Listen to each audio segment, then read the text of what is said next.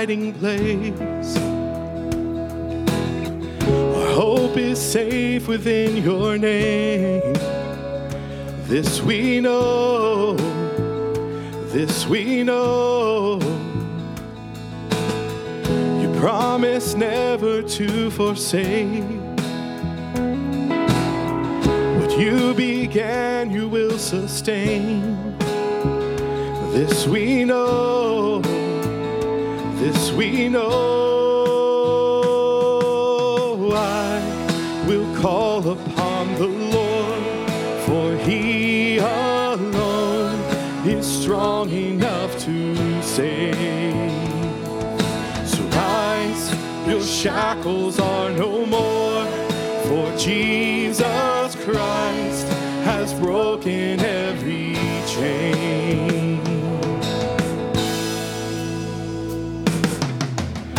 of the heavens and the earth. Announce the fullness of your word. This we know, this we know. And every enemy will flee. As we declare your victory, this we know this we know. I will call upon the Lord, for he alone is strong enough to save. So rise, your shackles are no more, for Jesus Christ has broken every chain.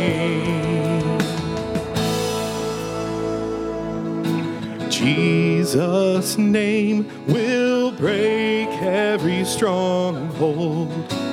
Come is ours when we call his name.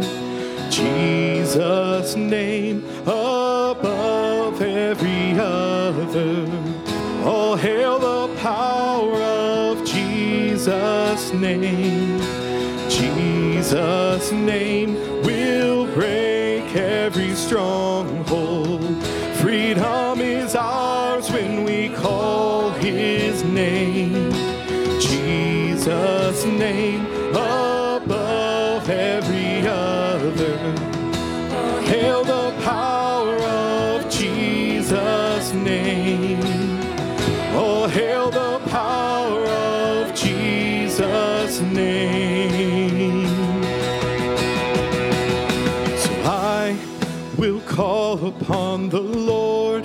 For he alone is strong enough to save. Rise, your shackles are no more, for Jesus Christ has broken every chain.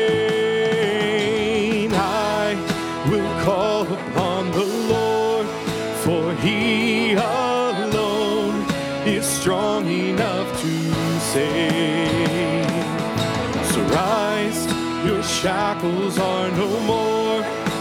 Jesus Christ has broken every chain.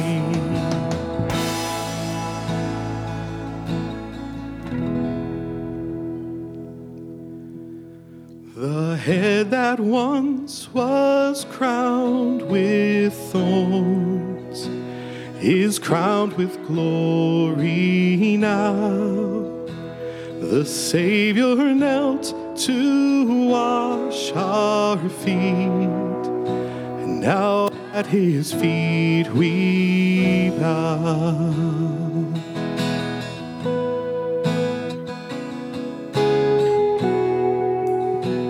The one who wore our sin and shame, now robed in majesty, the radiance of perfect love now shines for all to see. Your name, your name is victory. All praise will rise to Christ our King.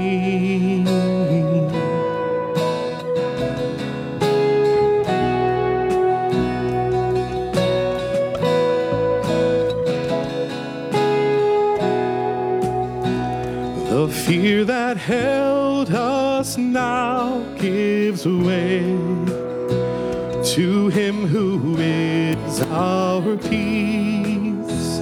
His final breath upon the cross is now alive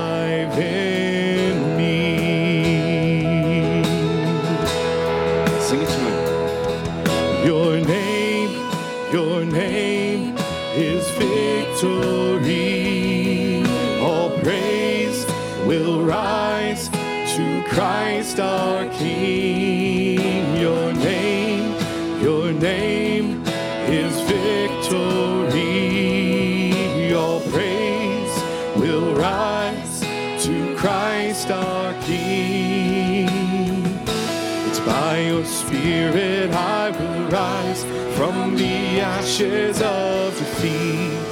The resurrected King is resurrecting me.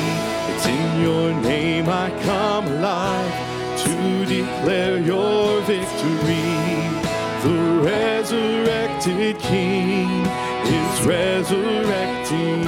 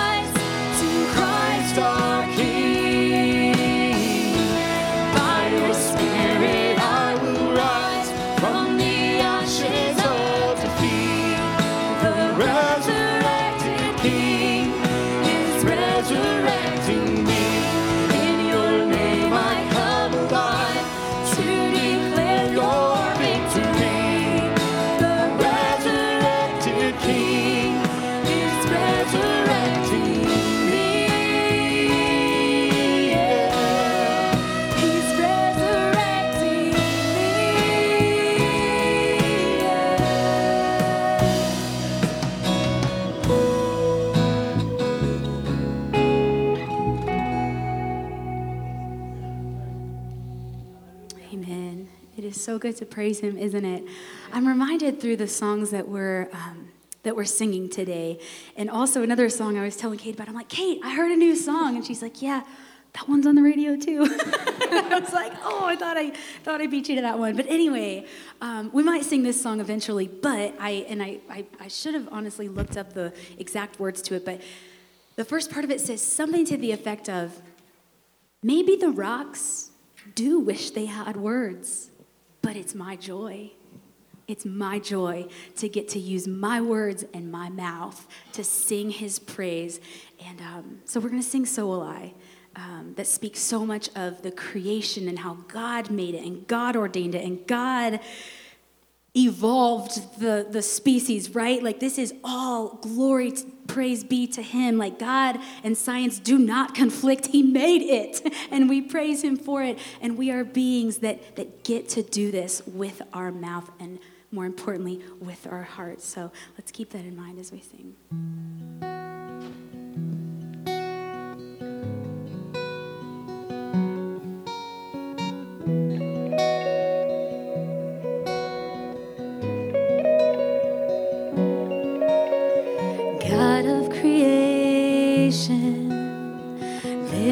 The start, before the beginning of time.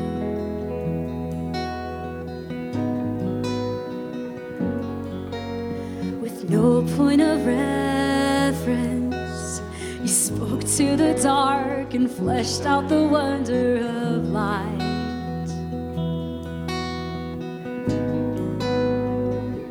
And as you speak,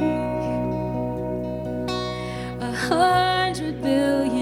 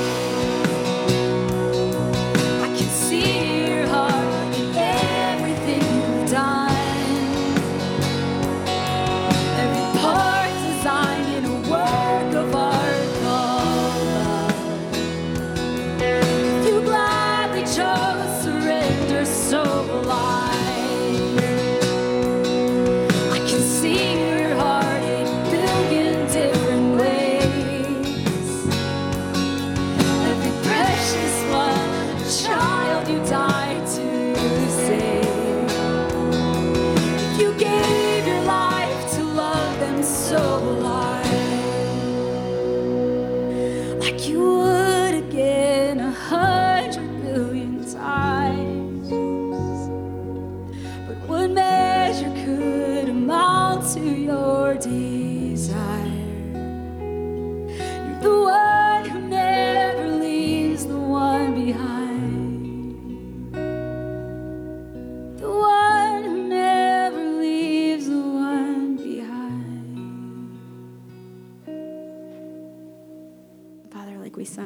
last week. Nothing that we could measure would ever amount to be able to, to show how much you love us and how much you do desire to not leave anyone behind. But God, that it is your will that, that all men come to you, that all men lay their lives before you like you have laid your life down. God, I just pray that you would help those truths come. Um, so closely to our heart as we have worshiped you in word. Now let us also worship you as we hear um, from Brian and Pastor Paul. God, help our hearts be open to where you would lead us. May our lives look like you. May we be um, your love here in the flesh, walking out um, in your kingdom. It's in your name we pray. Amen. Pastor Paul asked me to do the connection moment uh, before Christmas. Um, and I'll be honest with you, with Christmas happening, I completely forgot about being asked. Um, anybody ever been there before? And so he texted me uh, this week and said, Hey, you ready to go on Sunday? And I thought, Sure. You know, to be honest, like it had totally slipped my mind. And there have been some things that have come up in between. But um, he threw a suggestion at me. He said, if you don't, you know, have a direction of where to go, may, may I suggest this? And it's amazing how God works in, in, in ways that we didn't even expect. He said that, and all of a sudden, just like these thoughts came into my mind about something I could share this morning. Um, I've had a lot of really good opportunities uh, in, in my life. I think that I'm old. I'm 43. Some of you out there would laugh at me and say I'm nowhere close to being old. I've had students at school who ask me if I'm, I'm ready to die, kind of thing. You know, it is what it is.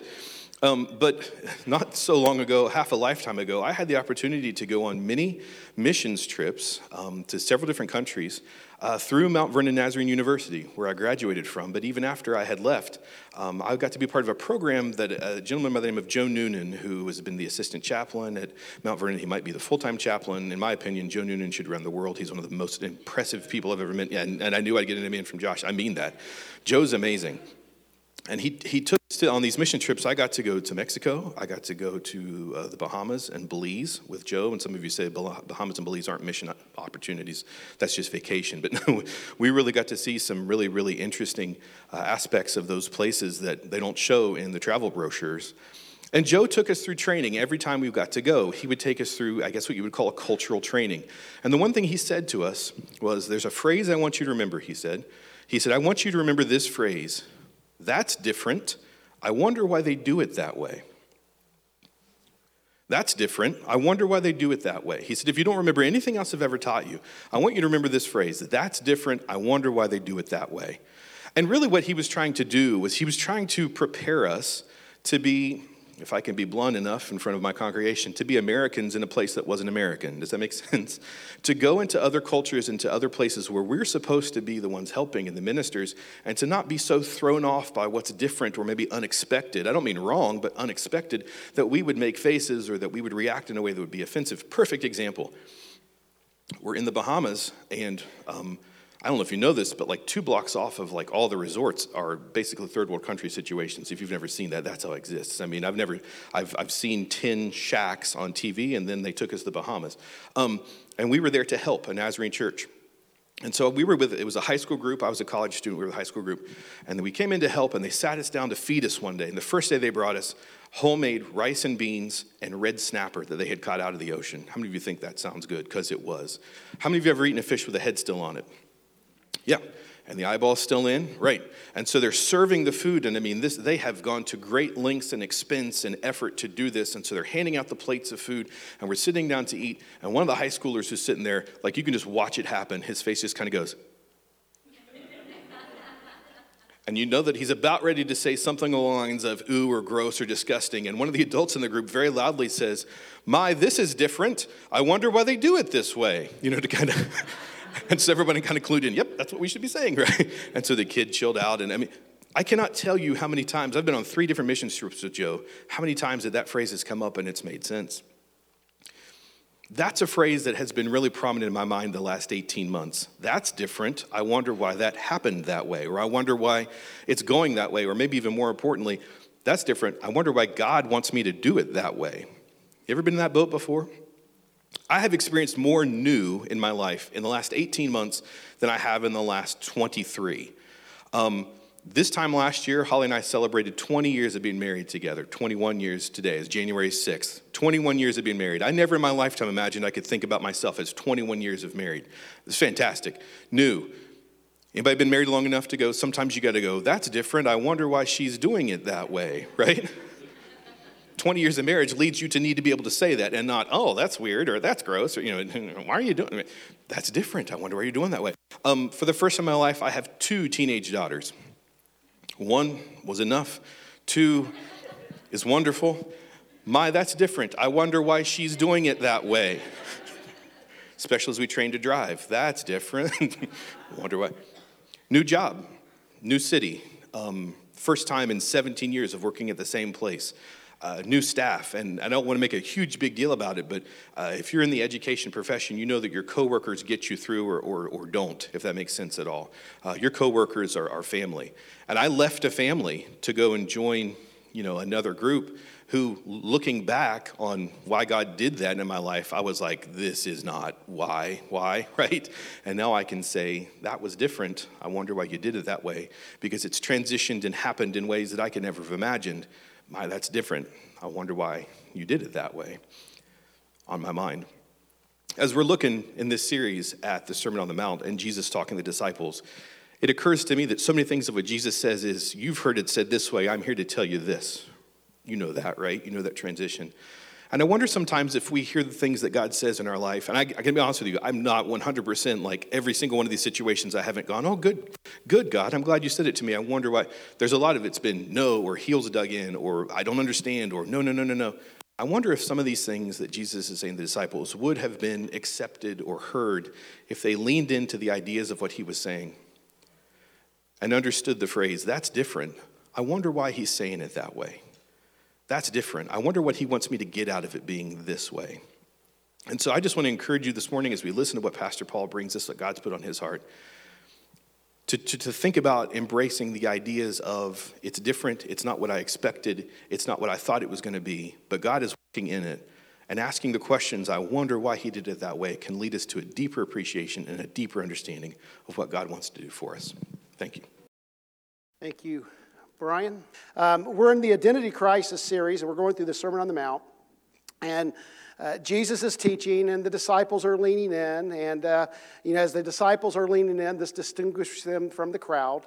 And he's answering this question what does it mean to be a disciple? So, what does it mean to be a disciple of Jesus? And last week we, we began looking through the antithesis, and uh, that's hard to say. Say that with me antithesis. I don't know how many S's you have to add there, but Jesus begins to teach through this, and, and, and we began with this ideal that disciples seek transformation not simply the minimum requirements. That Jesus is saying, listen, it's not about what you have to do, it's about what God wants to do in your life. Uh, what God wants to do is far more important than what you have to do. And, and so we began with that, and this week we're going to talk about how do we deal with our enemies. Um, culturally, I think we understand. If, if somebody's asked you how to deal with enemies, and, and you know you've heard this lesson, so you know that's, that culturally we're not right, but, but we understand how to deal with enemies. And so I, I found this. This was on the internet. It has to be uh, true uh, aim towards the enemy, printed instruction printed on the U.S. rocket launcher. Okay, that was on the internet. It has to be true, right? We, we, we know what to do with an enemy. We, you know, we, we aim a rocket launcher at them. We, we, we, we, we know how to blast people, and, and, and we, we know there's ways we can deal with people that have, have become enemies. We, if somebody's wronged us, we can let everyone know. And uh, do you have another slide other than a rocket launcher? Because I've got like 15 minutes before you. Thank you. I don't want to be looking at rocket launchers while I'm preaching for the next 15 minutes. But we know how to deal with enemies. If, if somebody's wronged you, uh, we, we let people know. Uh, we, we let people know why they're bad. Sometimes we ignore them. Uh, the problem is they don't care or they don't know, right? And so you're going through all that effort of ignoring them, and it kind of loses the power if you go to them and say, hey, by the way, I'm ignoring you because I'm mad. So there's all these things that we do. Some, some are pretty aggressive and some of them are passive aggressive. But Jesus gives us another way to deal with our enemies. He says, You have heard that it was said, Love your neighbor and hate your enemy. But I tell you, love your enemies and pray for those who persecute you.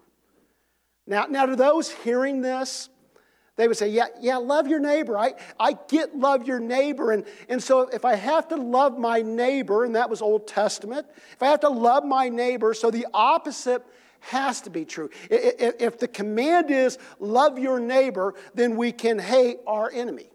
And so the question becomes who is our enemy?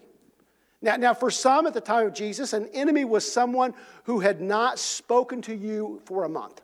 So if somebody doesn't speak to you for a month, then you could classify them as an enemy and you no longer had to love them.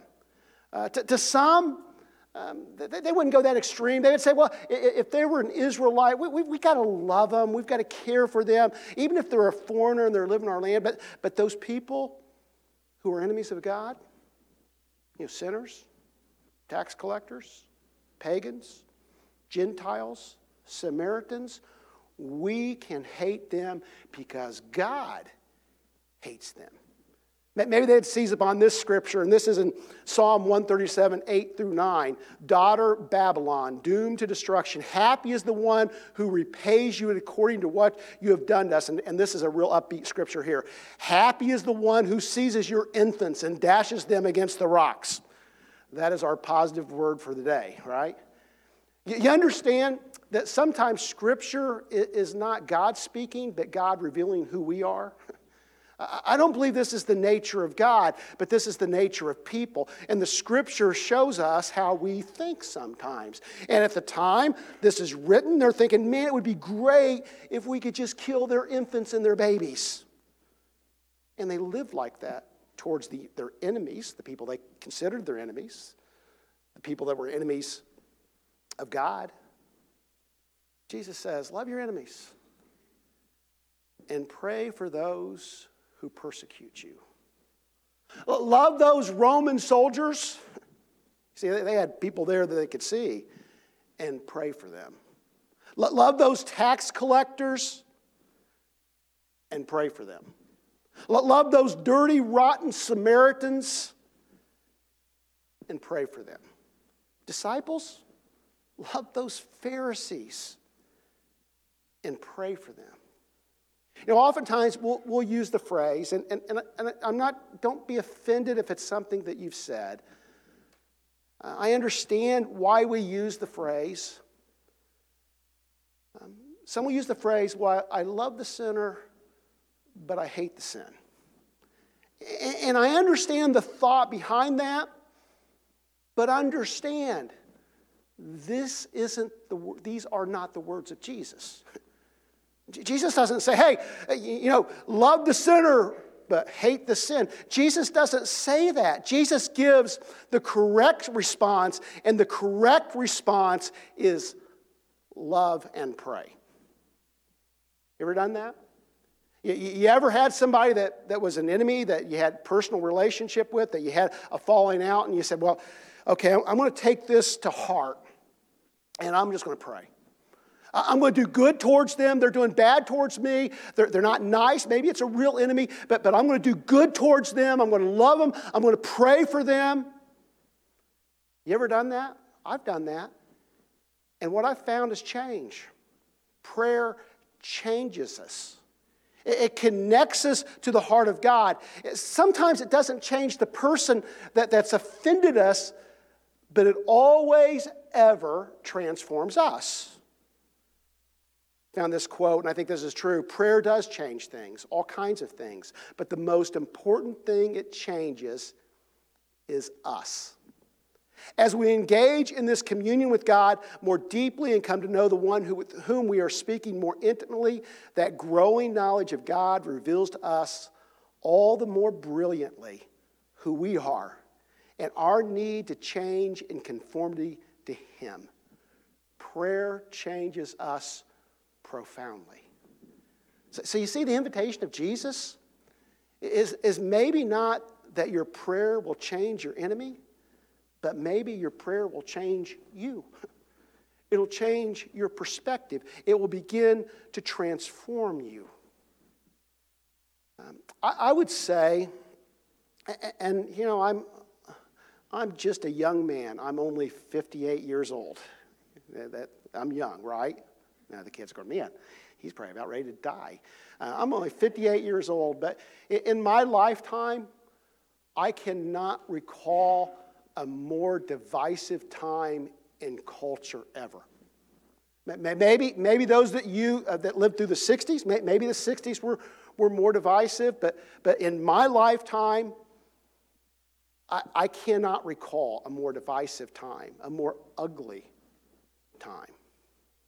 I'd like to say that this divisiveness is not present in the church. Boy, that would be great.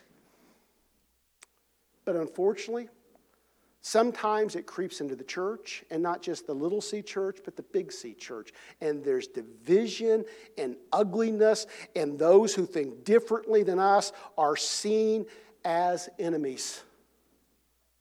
What if we spent more time praying for those we consider enemies than talking bad about them? What, if we begin to extend love towards those people? You know, Jesus tells a parable. Uh, it's the parable of the Good Samaritan. We all know the story. There's the, the guy that's traveling and, and, and he gets beat up and he's near death and he has a, he has a, a, a Pharisee and, a, and, a, and a, a priest and a Pharisee that passed by him. And, and then he comes and there's this Samaritan and, and this Samaritan helps him and he pays for his care and takes him to an inn and says, Hey, if there's more to be paid, you know, I'll pay it. And, and, and that question or that parable does describe uh, what love looks like, but that's not the question being asked. Jesus isn't ask, answering the question, What's love? Jesus is answering the question of, Who is my neighbor? And in the parable, Jesus is very clearly saying, listen, this guy that you say is different than you, this Samaritan, this one that you consider an enemy, he is your neighbor. And Jesus is expanding the concept of neighbor beyond those who just think the same as us, that love the same things. You know, Samaritans and Jews were far different than Republicans and Democrats. They were seen as immigrants. There was racial differences. There were huge religious differences. And Jesus is saying, You are called to love them in the same way. Who is my neighbor? The question is, Who do I have to love? And Jesus' answer is, People you consider sinners, you have to love. People who vote differently than you, you have to love. People of different racial makeup, you have to love. People, people who are immigrants, you have to love. People who are strangers, you have to love. People you don't understand, you have to love. People do not always treat you fairly, you have to love. You say, well, Pastor, doesn't doesn't God hate sin? You, know, you, you can find scripture talking about God hating sin, but, but can I ask you, what does God do in response to sin? God sends his son, Jesus, and Jesus dies in the place of sinners like you and me. That is God's response to sinners. It is the ultimate image of love, self giving love. And that flows into the rest of the passage. Just read the whole passage. You have heard what that it was said, love your neighbor and hate your enemy. I, tell you, love your enemies and pray for those who persecute, persecute you, that you may be children of your Father in heaven. He causes his sun to rise on the evil and the good and sends rain on the righteous and the unrighteous. If you love those who love you, what reward will that get you? Are not even the tax collectors doing that? If you greet only your own people, what are you doing more than others? Do not even pagans do that. So, God, Jesus is saying, listen, my, my, Father causes the sun and the rain to fall on the righteous and the unrighteous. And sun and rain in this parable are both images of blessing. And I just want to be clear cold and snow is not an image of blessing, all right? All you people that pray for snow, a pox on you, right? God pours out his blessings. He loves all. And Jesus is saying when we love our enemies, we pray for those who per- persecute us, we are living like our Heavenly Father. Then we get to the point of the whole teaching. See, that the point of discipleship is complete transformation, not simply finding the minimum requirements. And, and then Jesus gives us this be perfect. Therefore, as your heavenly Father is perfect. You ever read scripture that you wish weren't there? That's one of them. I got to tell you, some, sometimes that, that ideal of perfect. And in this scripture, perfect means complete, mature, whole. You know, it's not perfection as, as we understand perfection, you know, 100% pure, no, no impurities. It's, it's, it's, it's complete, it's mature and whole. And Jesus is saying, listen, your, your standard is not others. Your, your standard is not the Pharisees. Your standard is not your mom and dad. Your standard is not your brother or your sister. Your standard is God. And when God is the standard, in my life at least, I'm always finding ways that I need to grow. I have not arrived. Um, Teddy Roosevelt said, comparison is the thief of joy. And, and I think comparison in our spiritual life can affect us also. That when we constantly compare ourselves to how others are doing spiritually, it can stifle our ability to grow. You can always find someone who's doing it better than you. And you can always find someone who's doing it worse than you, right? And so we get caught up in jealousy or pride. And Jesus says, listen, keep your eyes on the Father. Don't, don't look at each other. Keep your eyes on the Father. That is the image that you need to duplicate. Now, this ideal of being perfect like our Heavenly Father's perfect is not a new command, it's an old command. Jesus isn't doing something different here. It's always been the point. From the very beginning uh, of the, of the story, the point is being imitators of God, created in His image. In Leviticus, it says, Be holy, for I am holy. You ever wonder why in the Bible it says no graven images? Don't, don't make any graven images. There, there's not to be any graven images because we're the image bearers. God doesn't want to be an image made of stone or rock or precious metal. He wants us to be the image bearers. We're to be God's images. Well, why is it so important not to take the Lord's name in vain? And what's that mean? Oftentimes we get caught up in saying bad words, but that's not about saying bad words. It's about saying, I belong to God, but not living according to His measure. That's what it means to take God's name in vain. It's to say, I'm a Christian, but to hate your neighbor. See, God's calling us to be image bearers. That's always been the point. Now, now God realizes that we need more. We, we need the Holy Spirit. And so Ezekiel says, I will give you a new heart and put a new spirit in you. I will remove from you your heart of stone and give you a heart of flesh. We live in the age of dispensation. We live in the age where the Holy Spirit is available. There's the possibility of a new spirit, there's a possibility of a heart of flesh. Last week I used the phrase optimistic grace. Our theology is optimistic. Number one, we believe that God's grace is sufficient for all, but we also believe that God's grace can change us, it can transform us. You know, we live in a pessimistic culture, but I'm going to stay optimistic because my God is optimistic. He sees us with our possibilities, He sees the best in us he sees the hope of entire sanctification. He sees the hope of holiness, of transformation. See, that is the hope of a disciple. See, disciples live towards something more.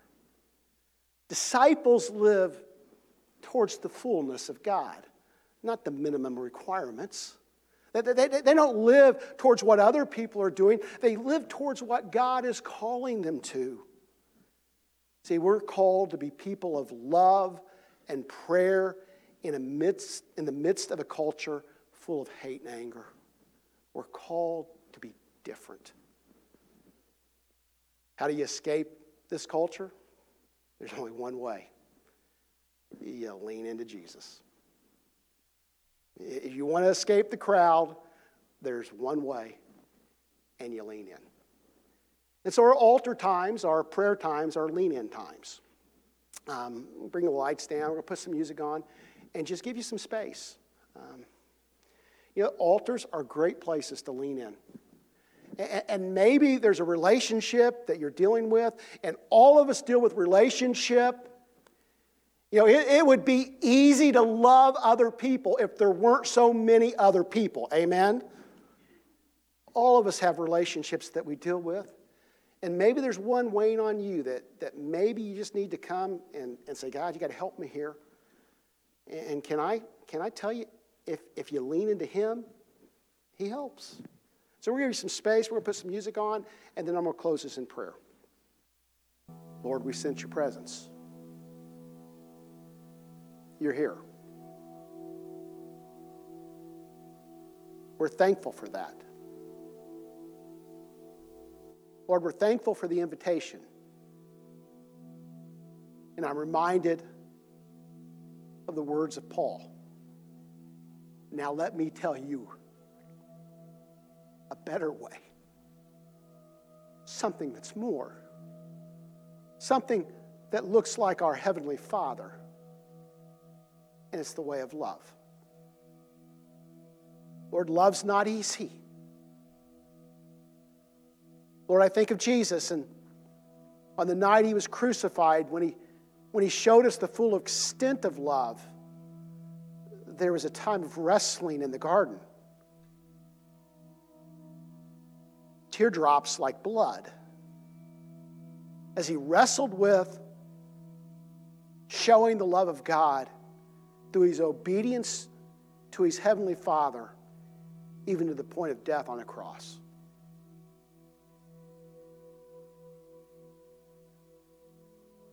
So, Lord, as I pray,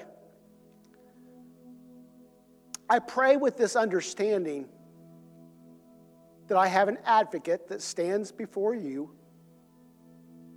and explains to the Father how difficult it can be. That he was tempted in every way that we've been tempted. That he was betrayed. That he had enemies. And yet he loved. So there's this optimistic call in our life to love in the face of anger, to be different, to not fall captive to a culture that's pessimistic, that's full of fear, that's full of anger and hatred, but to live towards love. And Lord, I'm convinced that the key to that is not just self well, but prayer. That, that, Lord, you can transform us from the inside out when we bring these, these relationships, these things that are going on in our life to you, and we lay them before you at an altar of prayer. And we say, Lord, I can't, but I know you can. So, Lord, Lord, help us to strive to be holy, to be different, to be perfect and complete and mature and whole like our Heavenly Father. To let go of all those things that hold us back, those grudges, those hurts. Not that they're not real, but Lord, when we dwell on those, when, when that becomes the focus of our life, it never takes us completely towards you. So, Lord, this morning, there's somebody dealing with a relationship. I pray that your spirit will move in a new way, that you'll release them from the bondage of unforgiveness and bitterness that your Holy Spirit will do a new work in their life. And Lord, they'll see that person in a different way, in the way you see them. Lord, I'm going to confess I've not arrived. This call to be perfect like you, I don't feel like I'm there. I need more of your spirit. Lord, keep working on me. Lord, I want to be optimistic, not only in my, my, my view of the world, but in my view of myself, that, that Lord, I, I believe that you can continue to transform and renew me. So, Lord, I'm yours. Do with me as you will. Lord, I pray for our church, for each individual sitting here, and for our community as a whole. May we be holy. May we be different. May we be perfect and complete and whole. May we be people who model what it, what it looks like in the scripture that we love those who are enemies and we pray for those who persecute us. Now, Lord, we're thankful that this is not something that we do on our own. But Lord, we can trust your spirit in all of this. Help us, Lord, to submit ourselves to you, Lord, to allow you to work in a fresh way in our midst. In Jesus' name we pray. Amen. God bless, folks.